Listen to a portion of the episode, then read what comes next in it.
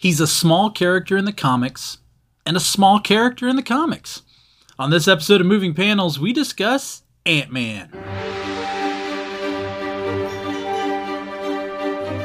Welcome to Moving Panels, the podcast where we discuss movies and TV shows based on, inspired by, and adapted from the world of comic books. I'm your host, Laramy Wells, and joining me today is Reece Fowler. Welcome back, Reece. Oh, thank you, Laramy. Appreciate it. Uh, it's always a pleasure to be here with you on Moving Panels. I'm glad to be back. Glad to have you back. Uh, and we are talking about Ant Man, a, a fun and uh, a a little different uh, MCU movie from the ones that had come before it. I really enjoyed Ant Man. I thought it was uh, it was just a really good movie, uh, well done in my opinion, because it had a lot of extra humor that you don't normally see in these uh, action movies. Uh, well, let's go ahead and get into some, the background. So the movie was released July 17th in 2015. Um, but did you know that this movie almost got made back in the 80s? No, I had not heard that before. Yes. So Marvel's parent company at the time, uh, before they were owned by Disney, Marvel's parent company was a company called New World Pictures. I've heard And of them. funny enough, they actually wanted to beat Disney to the theaters with a movie about a shrinking character. Not Honey, I Shrunk the Kids, though. So, Disney had a movie by the title of Teeny Weenies, Okay. and New World Pictures wanted to beat them to the punch using uh, the Ant Man character from Marvel. Uh, of course, it didn't happen, and Teeny Weenies did get made first under the name Honey, I Shrunk the Kids. Ah, there you go. Uh, now, of course, their version was going to feature Hank Pym, and I, I'm just going to go ahead and say that was going to probably end up being problematic, but we'll get into that a little bit later. Okay. But th- we're talking about this one, the 2015 one. But uh, but I have to ask, Reece, what do you think a 1980s Ant Man movie would have been like? probably very cartoonish. I, I can just see a lot of uh, stop motion, maybe a lot of, I don't know, maybe claymation. They were into that kind of thing back then. It, it just it seems like it would not be as well done as it was done in 2015. Oh, well, that's definitely For sure. True. Not at all. Uh, but so you're looking at, I mean, of course, Marvel's first movie, which we have yet to do an episode on. Marvel's first movie was Howard the Duck. So that was an 80s comic book movie. I do remember, and Howard looked so animatronic, so unrealistic. and then the Punisher movie in 1980. You familiar with that with Dolph Lundgren?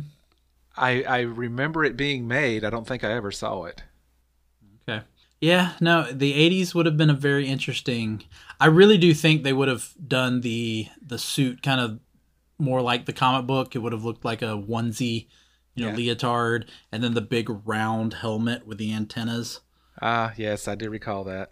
But this one, the 2015 one, uh, was actually the MCU version was originally all in the hands of Edgar Wright. Are you familiar with Edgar Wright? I do not know Edgar. So Edgar Wright is probably best known for his work with Simon Pegg and Nick Frost.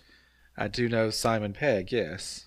Yeah, so their movies, uh, you know, Shaun of the Dead and uh, Hot Fuzz Okay. and World's End, those are all movies that Edgar Wright worked with them on. Okay. Uh, Edgar Wright also did the movie uh, Baby Driver. Have you seen Baby Driver? Well, funny story. Stephanie was actually a back scene character in Baby Driver. So, yeah, we're familiar with that one.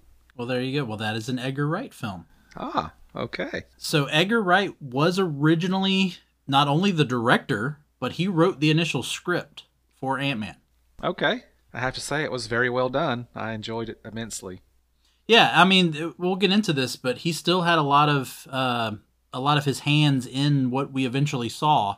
Uh, he started work on the film in 2003, uh, but then he left the film in May of 2014, and according to him, it was due to differences in his and Disney or Marvel's vision of the film. It took him that long to come to that conclusion. I guess. I don't know if it I don't know if it just took him that long. Well, you got to think the MCU didn't exist in 2003 No, no, when it he started it. You know, the MCU didn't kick off till 06 with Iron Man. Right. And then it wasn't established until 2012 with Avengers. All right. Yep. So you are really looking at it, it was right there. I mean, 2014. You know, they're now going. Yeah, I think Marvel and Disney are now saying, okay, this is where what we want these movies to be. This is what we want them to look like. And maybe they did. They had differences. So It happens in all relationships. It happens. Yeah. So what what uh, Edgar Wright has said is he wanted to make a Marvel movie, but he didn't feel Marvel wanted to make an Edgar Wright movie. Okay. If that makes sense. That does make sense to me. Yeah.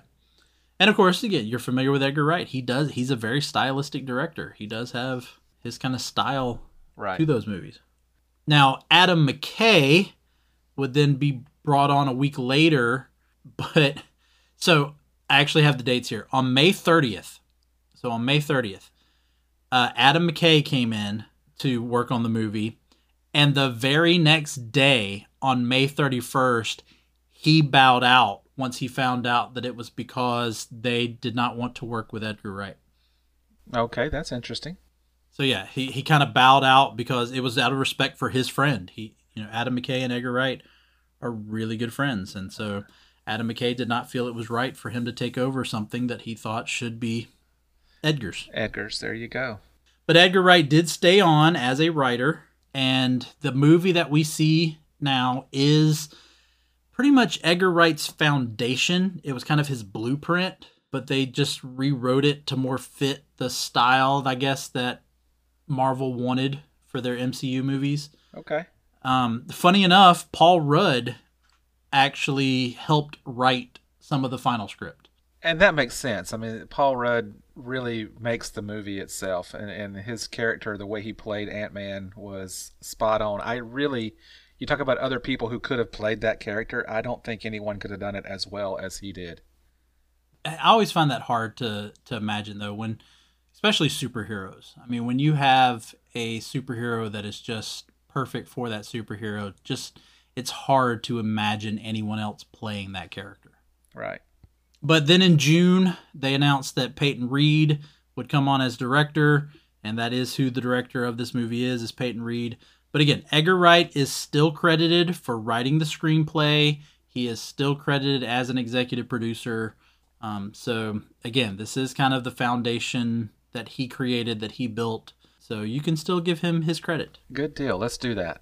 Way to go, Edgar Wright. So let's get into the characters. We're of course going to start with Ant Man himself, Scott Lang, as we just mentioned, played by Paul Rudd. Uh, Scott first debuted in the comic books in Avengers number 181 back in March of 1979. What were you doing in 1979? Oh, let's see. I was um, probably seventh or eighth grade. Okay. Not a whole lot trying to find my way through because, you know, we had a, a high school that was 7 through 12. So I was trying to figure myself out then. What am I doing here? Well, there was a little bit of that going on with the character of Scott Lang as well. Yeah. Uh, he was created by David Michelin, and I apologize for I mispronounced that, and John Byrne. And he starts off as just he's a technician working for Tony Stark. There's no like really background to him. We don't really know a lot. We just know that he's this technician working for Tony Stark. Okay. They then later would give him this backstory where you found out that he was uh, an engineer, uh, you know, a technical engineer, and that he was extremely brilliant and smart. And they do go the route of him being a criminal. And we'll get into that a little bit more with the moving panels because that's really kind of the main part that connects Okay. to the comics. So Okay. we'll get into that a little bit more. But that is when we uh, first meet Scott Lang. He does not become Ant Man until the next month, and that happened in Marvel Premiere number 47 in April of 1979. That is when he first we first see him as Ant Man when he first gets the suit and he becomes Ant Man. And of course, that is the first appearance of Cassie, his daughter, as well. Right. Because that is tied to the motivation of why he becomes Ant Man. Very nice. So, thoughts on uh, Paul Rudd playing? Yeah, I know you kind of mentioned it already, but Yeah, again, just love Paul in that part. He uh, he really plays the character well. He he drags you into his world and makes makes you a believer that he became that character. Uh, and in the movie, you, mentioned uh, from the comics, he was a an engineer, and I, I like how they kept that little piece in the in the movie as well. I think it's a it's a very even just to be a subtle thing, it's a very pivotal part of his background Right. to actually be the intelligent have that genius aspect of him, I should say. Right, right. He's a smart guy. He's not just a Joe Schmo off the street. You know, I, th- I should have asked you this. Uh, when did how did you see Ant Man originally? Did you see it in theaters? Did you? I I did. And first time I saw it uh, was in the theater, so got the whole big screen experience. It was very nice. Very nice. And when did you see it? At, I'm stealing some of this. Tim, I apologize. I'm stealing some of this from your podcast. When did you last see it before you had to watch it for the show? Oh my goodness, it was probably you know, you catch bits and pieces of it on TV every once in a while, but uh, to sit down and watch it from beginning to end, probably uh, a year ago. Okay. Uh, back to Paul Rudd though. Do you know how how old Paul Rudd was was as he was playing Scott Lang here? I would say he probably looked in the movie like he was in his mid 30s. Uh huh. I'm sure in the comics he wasn't supposed to be in his mid 30s. Uh, listen, I'm not even just talking about the character. Like, how old do you actually think Paul Rudd was? How old was Paul Rudd? Uh, 43. Uh, yeah. Okay, so you at least thought he was in his 40s. You said he looked like he was in his 30s though. Does it look like? Yeah. Uh, he was 46. Oh, okay. That was close. Yeah, 46. So yeah, Paul Rudd, man does not age. He didn't. Man does not age. So going a little bit back to this, let's again, like I said, we'll do a lot more Scott Lang talk in the moving panels because that's really the main connection. So Okay. I want to move on and talk about Hank Pym. Hank, uh, Michael Douglas, uh, another great choice of, of character there. I just, I liked what he brought to the screen in, in that character. Yeah, so we're introduced to Hank Pym, who was the original Ant Man. You know, find out he was Ant Man back, you know, in the I guess '60s, '70s, Right. and then gave it all up when his wife disappeared, who was the original Wasp. So Hank Pym first appeared in Tales to Astonish, Okay. Tales to Astonish number 27 in January of 1962. And just like with Scott, though, that's just when we're introduced to Hank Pym. Not the actual character he played. No, but in this, because Tales of Astonish was again just like these individual, almost like one shots. They were just this these crazy stories. And in this, Hank Pym is a scientist who shrinks himself, and then he's chased by a bunch of ants and bees, and you know he has this horrific experience Okay. know, being a small, you know, kind of like you would see in those like B movies back in the '60s and and all. And 70s, you know, Empire of the Ants. That was my favorite B movie ever. I'm not familiar with that one. Oh, you need to watch that one for sure. Uh, but then he shows real. up as he shows up as Ant Man in Tales to Astonish number 35 in September of 1962. Okay. Um, and I I mentioned that I wanted to talk about Tales to Astonish when Cross is giving his speech at the beginning of the movie when Darren Cross is giving his speech. Right. uh, and Hank Pym is there, he addresses Hank and then he says, I can't remember the exact line, but he says something like, "Why don't you tell us one of one of your tales to astonish?" I don't remember that. Yeah, go back and watch it. He says it, and I, I love that he said that. A little nod to Just a, he, to the comic he was introduced in. a little shout out there for sure. Hank Pym, Ant Man, was created by the legendary team of Jack Kirby and Stan Lee, along with Larry, uh, Larry Lieber. I apologize there. Um, Okay. So, yeah, another one of those characters, Jack Kirby and Stan Lee. I gotta tell you, if you love a Marvel character, chances are one of the two, if not both of them, are behind him. That's fantastic. Ant Man, Hank Pym, was a founding member of the Avengers. So, kind of interesting that he was not one that they chose to actually use when they decided to make the movies and make the Avengers. Um, Yeah. Though Ant Man is one of the founding members. So they waited until what their phase two to bring him out. Kind of, because it was right at the end of Phase 2 and then the beginning of Phase 3. Okay. which was where I think that Ant Man movie falls because it was right at Civil War. Right. which is where you know obviously that comes after Age of Ultron. Because I actually think this movie technically falls as the last movie in Phase Two, is where I actually think is where Okay. Ant Man falls.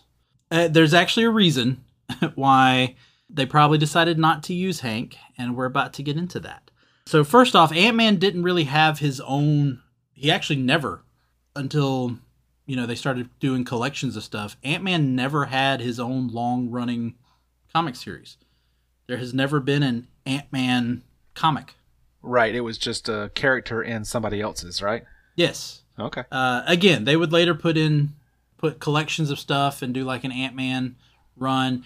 Now, after the movie and the popularity of Scott Lang's Ant Man, there would be some Ant Man runs. But honestly, Hank Pym Ant Man never had a comic run.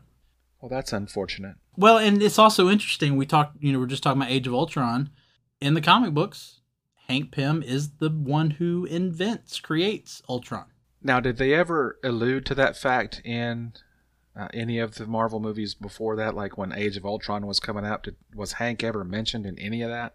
No, I wonder no, why they they completely changed that. I mean, you look back at Age of Ultron, it's Tony and Bruce Banner who pretty much are the ones responsible for creating Ultron. Okay. Yeah, there is no mention to Hank Pym uh, prior to that. Can't help but wonder why. Well, let's get into that. I do think there's a reason why they tried to avoid Hank Pym at all costs. So, in the comic books, Hank Pym and Janet Pym, Janet Van Dyne in the Right. movie, they had a very rocky relationship. It's probably the best way to put it.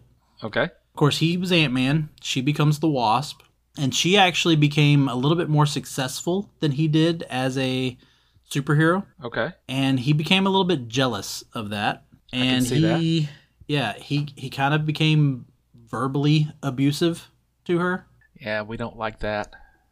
yeah and then we get to avengers number 213 and in that comic uh, hank pym who at the time was going actually by the character yellow jacket um, so Okay.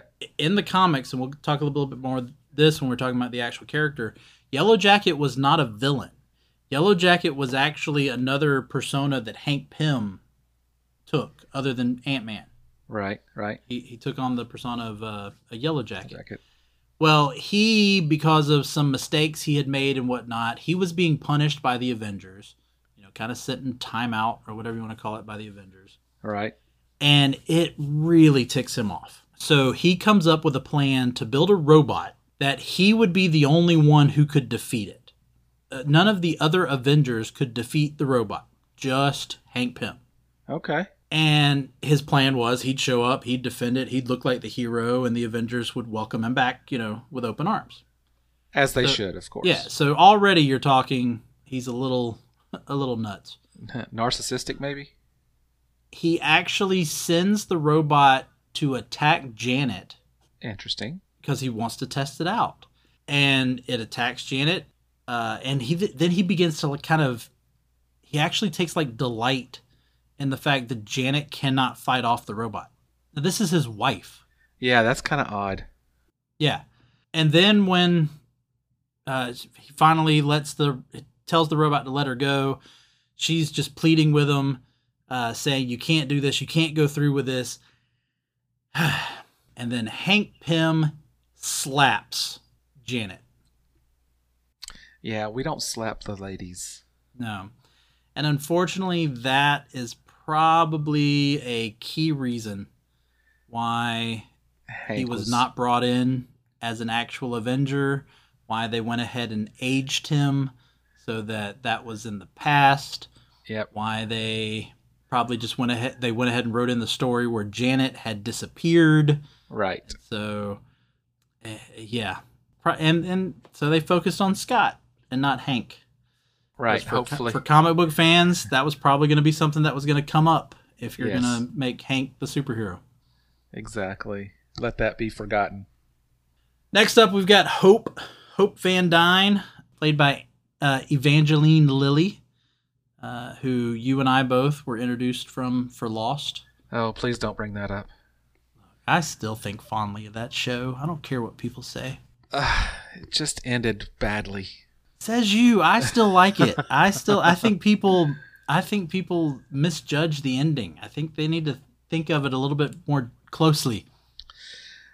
Uh, okay, hard sale though. It's going to be a real hard sale for me. Okay, well that's that's another another time, another podcast. Yes. Uh, so the character of Hope was created for this movie, not from the comics. Does not exist in the comics. The closest you could probably get is that there actually is a character, it's Hope Pym. Uh, it is, uh, you know, related, but she's a character called the Red Queen. She's a very minor character. Right. But after this movie was made, they introduced uh, Nadia Van Dyne, uh, who becomes the new Wasp. So they kind of introduced her after the movie. Right, right at the end. I, I remember the, the, the end scene there. Well, but I'm talking about in the comics. Like in, the, in the Oh. comics, so Hope did not exist in the comics and does not exist in the comics. Okay. But after the popularity of Hope's character from the movie, they then introduced a character named Nadia Okay. Van Dyne. Gotcha. Because, like I said, there was already a Hope Pym, Yes. but she was a very minor character. They that wasn't the case. Uh, however, our villain is from the comics, Darren Cross, Cross. Mm-hmm. played by Corey Stoll. Uh, he first premiered in the same issue that Scott became Ant Man. Uh, Marvel premieres number forty-seven.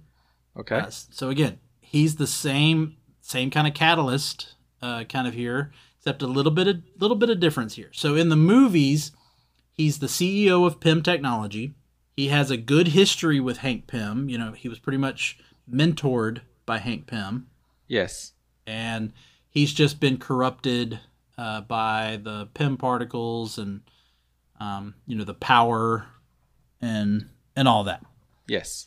in the comics, he's the CEO of his own company called Cross Tech- Technological Enterprises, which they kind of allude that he's going to change the name of Pym's company. I did see that in the in the movie. Yes. But what happens in the comic is he finds out that he's got a a heart condition, and it ha- so happens that Scott Lang's daughter Cassie has the same heart condition. Huh. So in the comics, what the case is is that Cassie has become ill, and Scott is trying to find a way to cure his daughter, who he Exact- loves. Right. And he finds this doctor who can do it. But what happens is, is because Darren Cross is also suffering this heart condition, Darren Cross, who's a bad guy, kidnaps the doctor.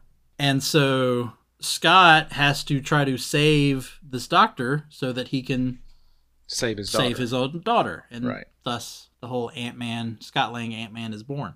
Gotcha. Now, at the end of this, at the end of this story in the comic books, however, Darren Cross dies. So he never becomes this supervillain. He never becomes this yellow jacket character. He he dies. Oh, okay. However, just like we talked about with Hope, after the movie and the success of the movie, they decided to bring him back in the comics. Okay. And of course, they give us the retcon of Darren Cross has been cryogenically frozen this whole time. You know, because comics. That's the only way you can save him. yeah.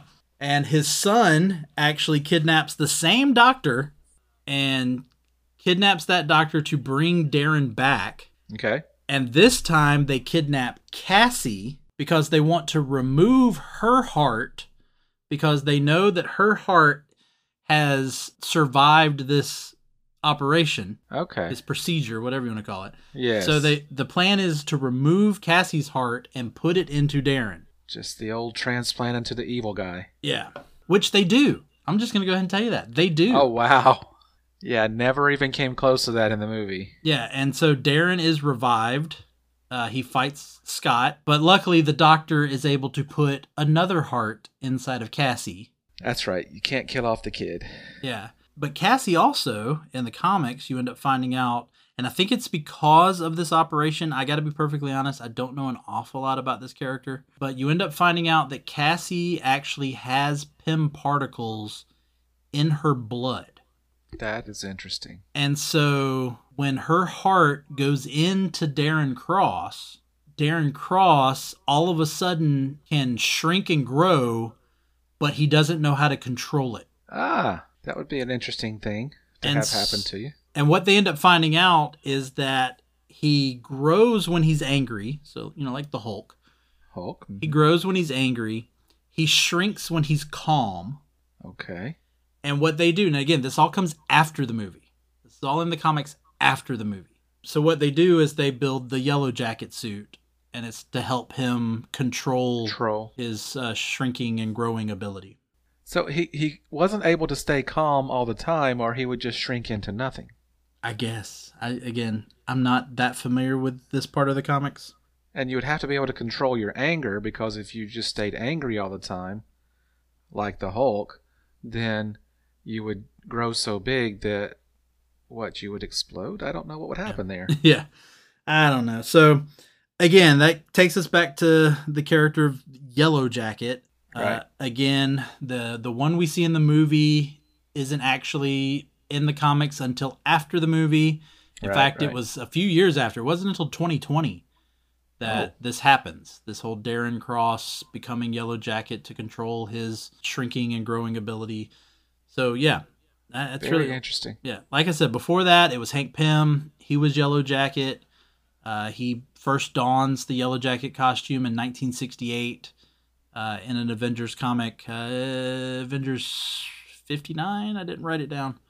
Um, We'll go with that. yeah, he's he was Ant Man, and then when he started to kind of have his mental and emotional breakdown, that is when he dons the Yellow Jacket persona. Oh, okay. And he was Yellow Jacket when he hit Janet. Gotcha. So that kind of plays into all of that. In fact, in the comics, he may is another thing about Ant Man not being a really big character of the comics. Hank Pym was probably Yellow Jacket more than he was ever Ant Man. And that would make sense. So, Uh, again, Scott Lang, even in the comics, is more the more recognized Ant Man. And th- though Hank Pym was Ant Man and has been Ant Man in some of the cartoons and whatnot, right. in the comics, he's more Yellow Jacket. A lot of uh, people don't know that, I'm sure. Unless you're, you know, into the comics. Uh, as the average fan, just one who watches the movies, I, I would have never known that fact. Well, I mean, I'm gonna be honest. You would you have to be a big comic book fan to know a lot about Ant Man, because I'm not gonna say I'm the biggest comic book person, but I I do not know a lot, awful lot about Ant Man. I really had to do some research to find stuff. There you go. I, I just want to talk about this because you can't, even though they're not in the comics, we can't talk about these characters. What'd you think of Scott's crew? Lewis, Oh Dave, goodness. and Kurt. Uh, Lewis, Luis, uh, that's my guy right there. Um, Michael Pena is is one of my favorite actors. Uh, just almost every uh, character he plays in the movie, he does it with just the best style. And and for me, uh, from the very beginning, when he's telling a story in Ant Man, Mhm. and you see you hear his voice over all the other characters Mhm. uh, mouthing the words, that is just hilarious. I, I love how they played that part right there. And the fact that he's always smiling. Oh yeah, Just always, always smiling. It's just a brilliant character choice by Michael Uh, Pena. yeah, and and he's he's so easily distracted by the, the, the question at hand. You'll you'll get a a question, and then he'll take that question and go way off topic, and they have to bring him back to where. Okay, this is what we're really talking about. Can you please just answer this question? Uh, because the story just evolves when he starts talking. It just it just blossoms into something that's totally not related to what the original question was. I love it. What'd you think of uh, Dave T.I.? T.I. Uh, Harris. Dave- Yeah. Yes, yes, Dave did a really good job. That was a, a very well thought out and, and put together crew. Uh, So, would you be surprised to know this? T.I., when um, he was cast as Dave, he did not read the entire script. That He- doesn't surprise me. He only read the scenes that he would be in. I guess he didn't want to be influenced by anything else. That was kind of it. According to what I read, is he said that he felt that it gave a very unique feel. That he only knew about the stuff that his character was supposed to know about. right, and that makes sense. Uh, again, uh, just the way those three work together, uh, very unique combination. Uh, not one that anybody else I think would have thought of. and then finally we got Kurt, uh, and I'm gonna butcher this name, uh, David Dastmalchian. Sounds good. Yeah, a great actor. Uh, I'm, you know, we're recording this now that he has played uh, Polka Dot Man in the Suicide Squad, Okay. and of course he's big star from that. I know him from a bunch of other things. I love that he made a choice that his character Kurt, he decided Kurt would be obsessed with two things: Saturday Night Fever and Elvis. Okay. And so you kind of think of the way he looked. Yeah, the, kind that- of the, the hair and The hairstyle, yep, that makes Yeah. sense now. yeah. So just a, I love like we talked about earlier. Nice little co- comedic feel. We definitely had this group that were the comedic entertainment for the moment. Yes. Let's see. Was it Paxton that was the uh, the the cop who was trying to catch Scott all the time, and then finally there at the end came around and uh, was able to kind of vouch for him, kind of give him an alibi that he he was not a bad guy but a good guy, and, Yeah, and his way- his ex wife's new husband. yeah, yeah, right, right. I liked how he came around throughout the movie. I think those that that character was done very well as uh, part of the, the whole storyline. I liked that one. Another Cassie, great, another yeah. great comedic actor, Bobby uh, Bobby Cannavale. Yep, yep. And and Cassie, uh, I think was very well done. Uh, just the, the way that little girl, I say little girl. I don't know how old she was when she was playing the the, the role, but uh, certainly very young, but very talented to be able to pull it off the way she did. Hello, movie viewers and fellow movie lovers. My name is Tim Williams, and I'm the creator and host of Movie Views Presents the 80s Flick Flashback Podcast. See, I love the 80s, and I have a great appreciation and nostalgic passion for the classic 80s flicks that birthed my love for movies and ultimately helped shape my childhood. On each episode, I'll discuss, with a special guest co host, of course, a different film from the 1980s. We'll share memories, favorite characters, iconic scenes, and even share some behind the scenes stories along the way. We'll discuss famous blockbusters like Raiders of the Lost Ark, Coming to America, Ghostbusters, Dirty Dancing, Top Gun, Die Hard, and many, many more. As well as some other cult classics and even lesser known flicks we discovered on cable TV or the now defunct video rental stores. Remember those? No matter what 80s flick we choose to talk about, we'll always have a good time, so come and check us out. You can find the 80s Flick Flashback podcast on major podcasting platforms like Apple Podcast, Spotify, Google Podcasts, Anchor, and more. Be sure to subscribe or follow so you don't miss a single episode. Once again, I'm Tim Williams, and I hope you'll join me for the next 80s Flick Flashback.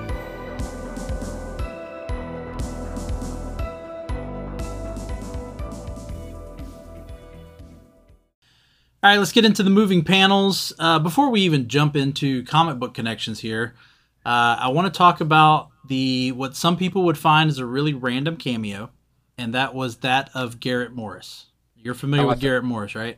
Well, no, I thought you were going to say Stan Lee, but he was in all the movies. So Yes. No, no, no, no. No, I'm talking about another connection here, and that's uh that's Garrett Morris, who we see as uh he's a man driving a car that the one that Scott lands on right after he he gets the suit and shrinks himself down. right, The the car that he lands on. That Garrett, you see Garrett Morris in the car, like looks up, sees a little dent, you know, that he And what- makes. yeah, it's like what the, and then Scott it go, Yeah. goes back to his normal size. Yeah, yeah, makes, makes the dent bigger. I, I do recall that. Yeah, so you're familiar with Garrett Morris. I am now. Oh, you didn't know who Garrett Morris was before I, that? I still don't know who Garrett Morris is. Really? Really, So sorry. Garrett Morris, one of the original cast members of Saturday Night Live. doesn't ring a bell. okay. I probably didn't watch the the Wayans brothers. No, I did not. All right, we're we're gonna pause here. Okay. Gonna show uh, Reece a picture here, or a bunch of pictures, I guess you'd say, of Garrett Morris. Oh yeah, I mean I, I know the character. Yeah. So you you've seen him in a bunch of different stuff. oh, I've right? seen him and stuff. Yeah, I know. Yeah. I know who he is. I just I don't know his his backstory. Well, that's fine. But but Yeah. you're familiar with the actor Garrett Morris. Yes. Okay. So Garrett Morris, do you, so you don't know why he was in this completely random s- moment of the movie. It it was just another character in in a place in the movie. It uh, it didn't mean anything to me. Oh, okay, but it did. So here's the thing: there was a sketch on Saturday Night Live back in the '70s, Okay. and all of these other superheroes are showing up, and Garrett Morris plays Ant Man. No way. Yes. Which technically makes Garrett Morris the first actor to ever play a live action Ant Man. Okay, now it all makes sense. Yeah. And so That's- why he has this really quick, completely seems random, like you had to know what you were looking at, but that is why he makes this cameo. Is because he was technically the original Ant Man. Well, that is fantastic. Again, uh, not knowing that that storyline, I would have never put two and two together. Yeah, and, again, I'll I might pause for a little bit of this, but I'm going to share. I, I just want to get the reaction here. Yeah, share problem. with You found it, didn't you? with Reece. There's the there's there he is right there. Okay. Garrett Morris in the Ant Man costume. Yeah, that's hilarious. Yeah. Now we won't talk about the fact that he's standing there talking to the Flash. right. So a Marvel character talking to a DC, character. DC, that just doesn't normally happen. Yeah. Yeah. So that's beside the point. But that is funny. All right, yeah, so let's- the, the original Ant Man. Yeah. So uh, it's just a fun thing. You know, it's like seeing Lou Ferrigno in the Hulk movie. Like, hey, there's the Yes. original Hulk. Yeah, Seeing uh, Lynda Carter in the Wonder Woman movie. Wonder Woman. Yep. Yeah. So we we gotta have the Ant Man from the 1970s, even though it was a sketch on Saturday Night Live. I love I love that they give him credit for that. They still pulled it in. Way to go. All right, let's talk about really the only connections there are to the comics, and that's really just Scott Lang as a character. Right. Um, so let's talk about his motivation. So in the comics, as we mentioned earlier, uh, we do find out that he's an electrical engineer. He does turn to bur- uh, burglary. That's easy for me to say. Yep, he's a burgle. In order to make ends meet. it and originally it was it just out of boredom. Like he he honestly started going into burglary because he knew he could Right. and he was just bored one day. You gotta love smart people that get bored. Yeah, let's see what we can do. He does his time. He gets reformed, so that kind of connection there. But again, as we mentioned earlier, he turns back to burglary when Cassie falls ill with her heart condition. Okay. Uh, he steals the Ant Man suit from Hank Pym. But the difference is, is that in the comics, he knows that Hank Pym is Ant Man, and he is going after the Ant Man costume, the Ant Man suit. Okay. Not that he stumbles upon it thinking he's stealing something else. Right. He actually, that was his whole intention, was the Ant Man suit. Yeah, in the movies, they made it sound like he was going after the big score in this Mm-hmm. safe in some old guy's house. Yeah, but the same thing plays out. Pym actually sees it happen. Uh, difference there in the comics, he's actually again he's Yellow Jacket at the time, and he's actually shrunk down, and he's actually in the room watching Scott steal the Take- suit. Take the suit, okay. Same thing. He tells him to keep the suit. Uh, that he sees good in him. He thinks his motivations are pure, and tells him to keep the suit. Right. So, Okay. Yeah. And, and off we go. Yeah, and of course in the comics the slight differences are I mean in the movie, excuse me, the slight differences are is that we find out that he's in prison because he decided to get back at his employers for swindling their customers. Right. Feast Um, core. Yeah, so they still kind of give him a, you know, a, a good motivation for why he became a burglar. Right. And then this time it's more he's recruited by Hank Pym. It's kind of switched. Instead of Yes. Scott knowing that Hank is Ant Man and going after the suit, they make this one look like Hank knows who Scott is Yes. and then sets everything in motion. like going back to you talking about Luis's story, you Yes. know, making the whole connection as to what led Scott to to go after the suit. Uh, probably the only other connection I can pull from the comics is also his family. Um, so as we've alluded to, he loves his daughter. He will do anything for his daughter. Yes. In the comics, they sometimes relay that as kind of being a bad thing because he would literally do anything, Anything. to protect his daughter, uh, Right. even if that meant you know sacrificing a bunch of other people. Right. You don't want that to happen, so I'm glad they didn't uh, use that storyline. Well, but I do like though it gives him fault, which I think every superhero has to have. Yes. Every superhero has to have that quote unquote weakness, or there has to be you, you can't have an infallible superhero, or they will not be liked by the audience. True. You know, um, as- And and Cassie is a good weakness. If you're gonna have one, it's you know a, a a kid is the one to do it. Your own child, you would do anything for them. yeah.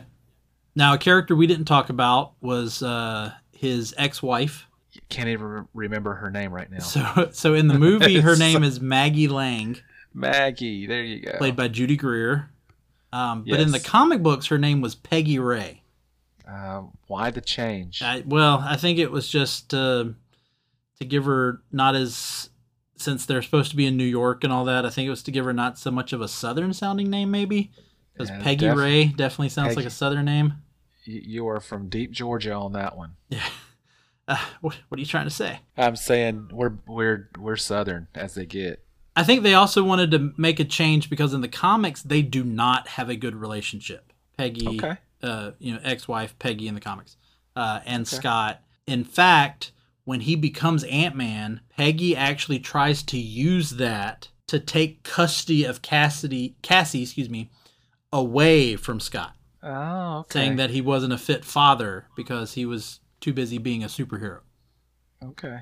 Well, I'm glad they didn't do that in the movie. Yeah, no, I like that they they give them a better relationship, and you know, even although I couldn't help uh, when we were watching it, when I was watching it for the the podcast, and we were kind of talking about, I was talking about that with uh, my wife Bethany. She went, "Well, it's the Santa Clause. Okay. It's the same story as the Santa Clause." I can see that now. Yeah. because because you're you know he's he becomes Ant Man. He's hiding it from his ex wife and her Right. new husband. Right. Right. you know, they later find out that he is in fact Ant Man, and then Right. they actually at the end Yeah. help him. Yeah. So it's it's the same story as the Santa Clause. It is a very good storyline. Yeah, right. I didn't. I never drew that conclusion. Oh, I didn't either. That's all Bethany. Bethany Way gets all go, the credit for that. Yeah. Let's talk about the movie. Okay. First thing I want to talk about is the very beginning of it, when we get kind of the setup for the story, and that's when Darren Cross gives his yellow jacket pitch. Okay. So you know they're in that room. He's showing everything up on the the screens. Right. And when you're watching that, I mean, is it not obvious? This is a bad guy. I think it was pretty obvious at that point. Um, you, you uh, maybe they were trying to make it obvious. I don't know. Uh, but you you got that feeling that yeah, he's not the kind of guy that you want to be doing business with. Yeah, because even the video, I mean, the video shows the yellow jacket, you know, all marching Yep. and you know, very propaganda looking. Oh, but it's it's for national security though, so it had to be good, right? Yeah, yeah, because that always works in movies. Yeah. If someone's building something for the military, that always makes them a good guy. That's right. Stormtroopers. Yeah. Well, movie you and I have talked about, Iron Man. Yeah. What about the movie's logic when it came to how the the suit worked? What were your thoughts on that? With the the quantum mechanics, is that what we're talking about? Well, with the fact that it maintains mass. So when he shrinks, he's still if you know he weighs 180 pounds, he still weighs 180 pounds. You know, which is shown by when he makes the dent in the Right. truck. Right, Also, the right. fact that when he punches, he's still punching with the strength of a full-grown man. Right. I think to an extent that does flow pretty well because you, you think about they're they're still trying to uh, show that small you know size doesn't really matter.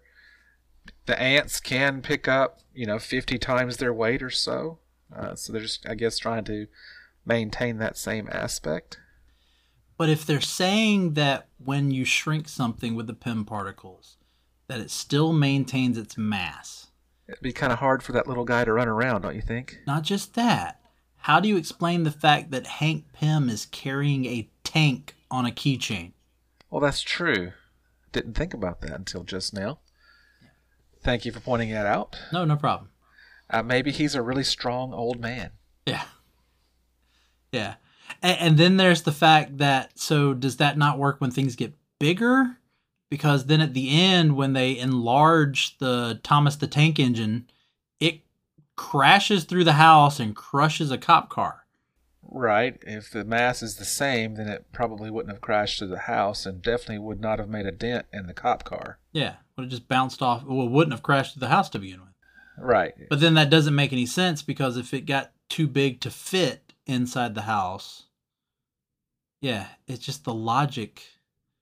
Yes, that that doesn't really follow. Yeah, and again, it's a, you know before any listener or anything says anything, it's a superhero movie. We know we have to to have a certain level of disbelief, but you, know, you got to make your logic make sense. Yes. What about the relationship that Scott and Hope develop? Because if you ask me, it just comes out of nowhere. I don't know that it came out of nowhere. I I could see when they were training, when when Hope was training Scott to you know be more martial arts kind of person. Uh, I could see that development right then. I knew at the end they were going to end up together somehow, some way. Well, yeah, no, I think you you realize it, but I don't know. To me, the fact that they're just all of a sudden lovey-dovey, you know, googly eye, whatever, to each other, just seems like like there was no build up to it. Like there was nothing she he all of a sudden did other than take his shirt off. That I see where you're going with that. yeah, that piqued her interest or made her realize he's not that bad of a of a guy. Yeah. Give him a shot. So I don't know. I, I probably had an issue with that. I'm sure you weren't the only one. Uh, finally, should the whole idea of Ant Man work as a superhero? Like, so shrinking, talking to ants. I mean, when you when you're a kid and you're asked what kind of superpower would you want, that's not I'm one sh- you're coming up with. I'm sure shrinking is not the first thing you think of. Uh, although we have often talked about wanting to be the fly on the wall. yeah, So maybe shrinking's not a bad thing. yeah, but but you'd go invisibility. True. You wouldn't have to shrink for that. Uh huh. Uh, yeah. You you are correct. And I mean, talking to ants. I mean, Aquaman gets his uh, beef because he can talk. To, his power is he can talk to fish. Nothing wrong with talking to fish. So is yeah. So should Ant Man have worked of being such a popular character? I think it worked because it was uh, it was just it was fun. It, maybe it was just a fun character, and everybody loves to have fun. Um, well, funny enough, Ant Man is actually Stan Lee had said that Ant Man is one of his favorite characters. Ah, So I guess if Stan the Man liked him, we all should too. exactly. All right, let's get into our final decisions. You know that on this show we call it bag it, stack it, or trade it. And I don't need to go through it. Reece, you've been on the show several times. You know what all this means. So what say you? Do you bag it, stack it, or trade it when it comes to Ant Man the movie? I've bagged this one a lot. Any more you'd like to I like- elaborate? No, I, I, bag it. I, I've, I've got it on DVD. I've got it on Blu-ray. I've got it on 4K, Ultra, UHD, whatever that stuff is. Uh, I watch it on Disney Plus. Stephanie gets mad at me every time I stop when it's on TNT or TBS or one of the other channels. Uh, yeah, that's it's just a fun movie to watch. So every chance I get, I'm gonna take a peek. Is that it though? Like it's just it's fun like that. For me, yeah, it's just a fun movie. Yeah. I, I enjoy it. I look, I'm not not differ. I I say bag it as well. I like that it is a it's a heist movie. Okay. I mean, you've- yeah, they're they're they're going to steal something. Yeah, and you've got this ragtag group, um, you know, his crew that we talked about earlier, uh, all with their different personalities. yes. Uh, you've got the arrogant rich guy that they're trying to steal from, with Darren Cross's character. right, right. You know, I like that whole aspect of it. I like, like you talked about with the humor. I like not only the humor, the fact that it goes to almost slapstick style humor. Yeah.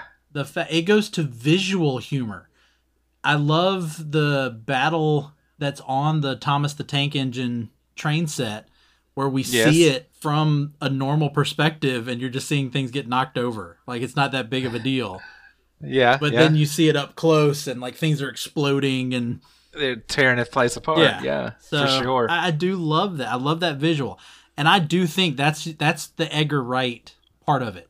I do think that's where Edgar Wright's uh, ideas still existed was in those aspects of the movie. Fantastic. Yeah, I just I, again fun movie. I'm I watch it uh, whenever I stop by it uh, on on the show. So any any TV channel, I'll stop and watch. Well, then I'm glad that uh, you, you got to talk it over with me, and thank you everybody for listening. Thank you, Reece, for joining me. Um, it's always a pleasure. Thank you, sir. Look forward to the next time. All right. Uh, rate us and review us on Apple Podcasts. Get the show numbers up and uh, help us get us noticed by those who aren't familiar with this show yet. Follow us on social social media. I can get those words out. Follow us on social media: Facebook, Instagram, Twitter, and TikTok at Moving Panels. Uh, but for today, for my guest host Reece, I'm Laramy Wells, and I'll see you on the other side of the page.